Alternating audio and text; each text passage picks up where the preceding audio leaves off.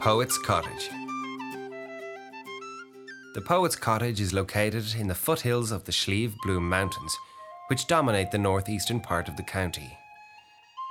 This replica thatched cottage gives visitors a sense of what daily life must have been like for most people in rural Ireland in the 1800s. Ireland's cottages evolved over centuries. While each community had its own variations, most cottages were one story high and one room wide. The windows and doors were located on the front and back of the building, with a chimney stack along the roof.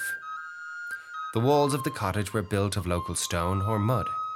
The roof was thatched with reeds or straw, and the walls were usually whitewashed. Cottages like this were built in tune with the landscape and were always built facing away from the prevailing winds to minimize drafts blowing through the building.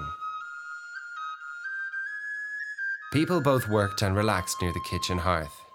They used an iron handle known as a crane to hoist pots of food for cooking over the open fire. Near the warmth of the fire, families sewed, knitted, and mended clothes and tools. Rooms beyond the hearth wall were considered to be above the kitchen, while those at the other end were below.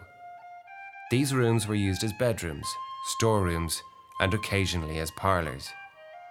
In early cottages, animals were sometimes kept in a room at one end of the cottage, while people slept in a bedroom on the other side.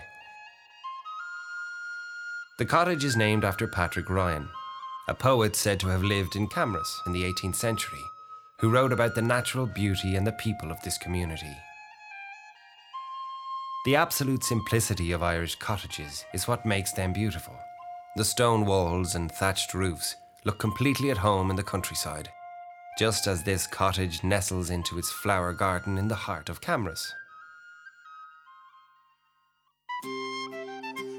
When you're ready, please turn to the next track Conclusion.